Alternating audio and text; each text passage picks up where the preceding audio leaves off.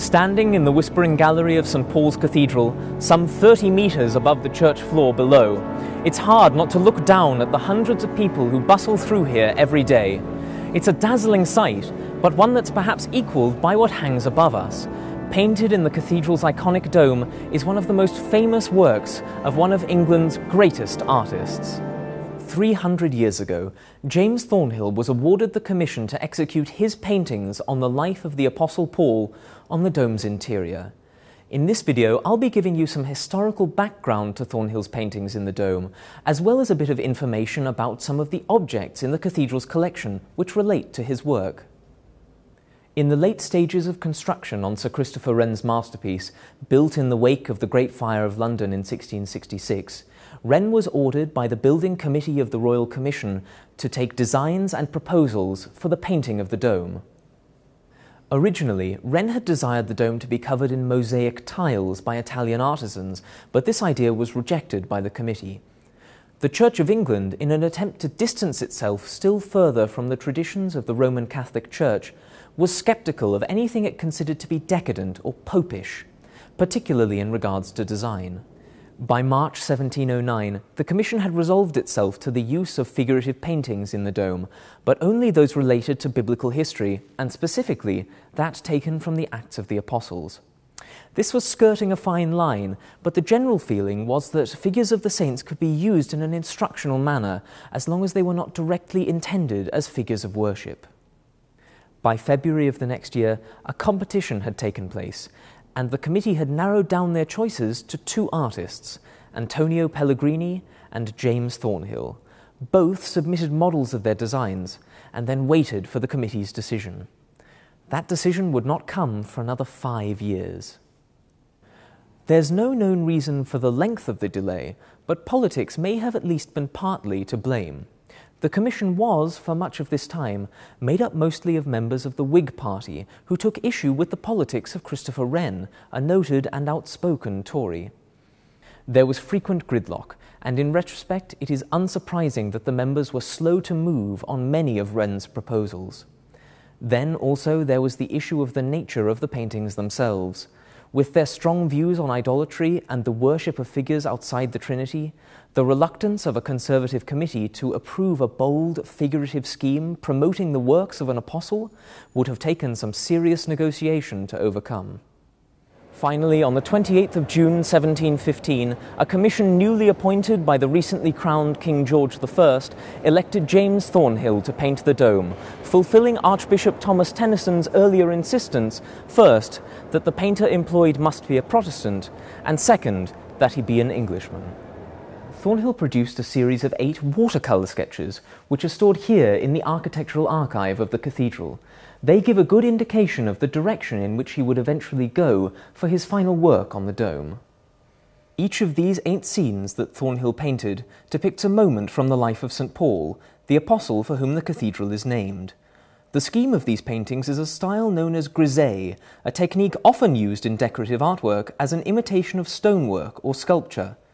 The cathedral's royal commission was wary about any decoration which might be considered ostentatious or too similar to the brightly coloured Catholic churches of the continent. This austere monochrome was a far safer alternative. The historical nature of these paintings was also calculated to appeal to the conservative members of the Commission. These paintings behind me on the wall of the cathedral's chapter house are a later set done by Thornhill in preparation for his work at the cathedral and are nearly identical in staging to the final works on the cathedral's cupola. These oil paintings do a marvellous job of demonstrating the action and dynamism of the final scenes. The four stories depicted here are the conversion of Paul, the shipwreck at Malta, the sermon at Athens, and the jailer of Philippi. The themes that are presented in these examples of Thornhill's work heavily reflect the attitudes of the Church of England at the time and give a good explanation for their inclusion in the cathedral. Take, for example, this first scene, taken from Acts 9, in which Saul hears the word of the Lord and is blinded by divine light before being converted to Christianity. Through the 17th century, England underwent massive governmental and religious shifts. By the time that James Thornhill was commissioned in 1715, the conflict had subsided, but church leaders found great solace and inspiration in the experiences of St. Paul. For them, his enduring a period of false faith, blindness, and a subsequent acceptance into the true religion mirrored the difficult and costly split of England from Catholicism. Paul's subservience to the law in Philippi, but not to its corrupt and unjust executors, also furnished an example for the people of London to strive towards, justifying, in a sense, the multiple monarchic overthrows of the previous century. When the time finally came for Thornhill to accept his commission and begin his work, the problems became less liturgical and more logistical. The space inside the dome is such that, in order to actually paint his scenes on the cathedral cupola, Thornhill would have had to design and build a scaffold on which he could stand, free in the air, some 50 metres above the cathedral floor. Unfortunately, we don't have his designs for the scaffold, but we do have those of Edmund Parris, the 19th century artist who was commissioned by the cathedral to restore Thornhill's paintings in the 1850s. Parris designed, built, and worked from this tiered scaffold, which was held aloft by pulleys and cables drawn through the oculus at the top of the cupola. Using this design, he was able to perform his work from every angle that he and his assistants required, slowly cleaning and retouching their way around the inside of a dome which is more than 30 metres in diameter. Though we may never really know for sure, it's quite likely that Thornhill found a similar solution to the problem of reaching his lofty canvas.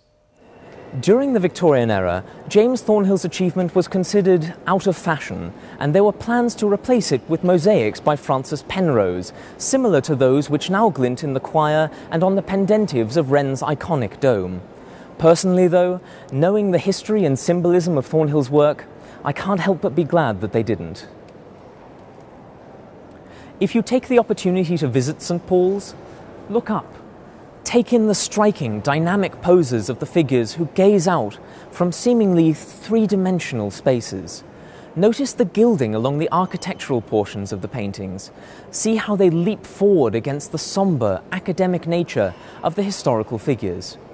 In the context of the times, the intention becomes clear to avoid idolatry while still awing and inspiring those who gaze upon it.